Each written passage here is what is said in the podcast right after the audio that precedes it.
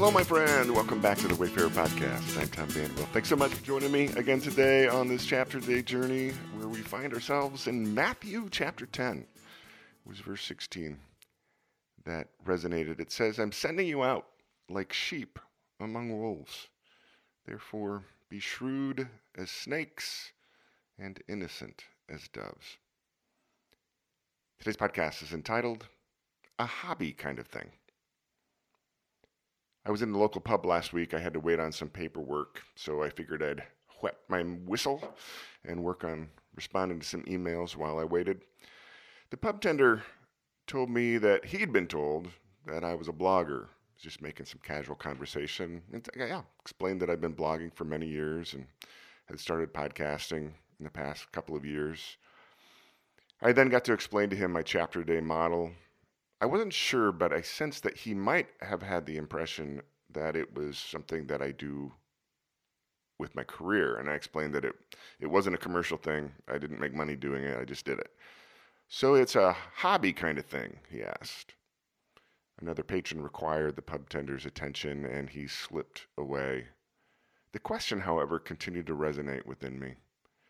As with so many things of God's Spirit, the pub tender's question was loaded. The answer is layered.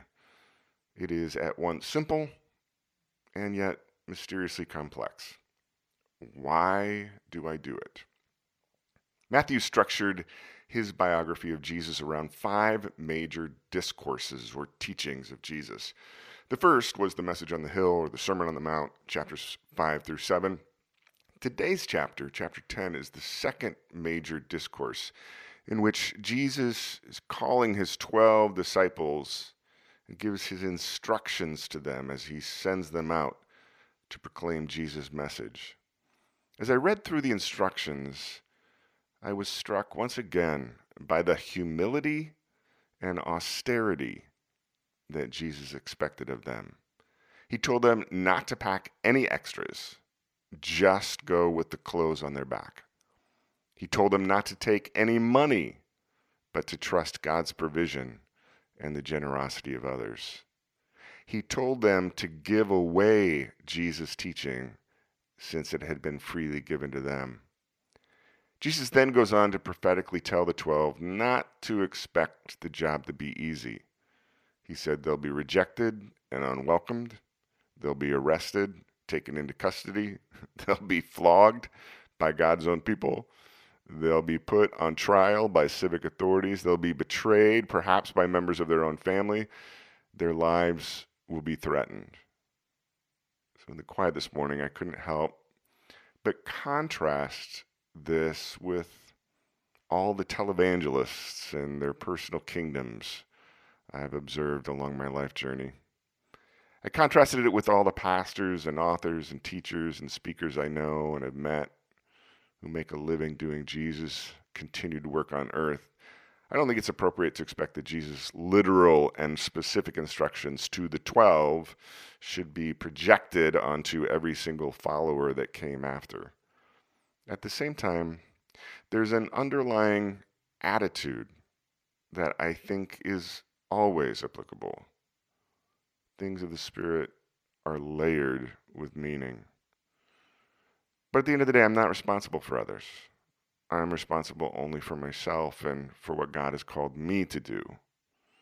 So I find myself questioning my own attitude and motivations as the pub tender's casual question continues to resonate in my soul. So it's just a hobby kind of thing. Yes. And there's so much more to it than that. As Jesus instructed the 12 in today's chapter, you received my message for free. So give it away for free. And so one weekday, one chapter at a time, I freely scatter seeds of thought and spirit to the four winds of the worldwide interweb. Perhaps someday I'll find out how some of those seeds germinated, took root, flowered, and bore fruit. In the meantime, I keep doing what I've been doing, what I've been called to do but I'm compelled to do. And so, here you go, wind. Have a great day, my friend. We'll see you back here tomorrow.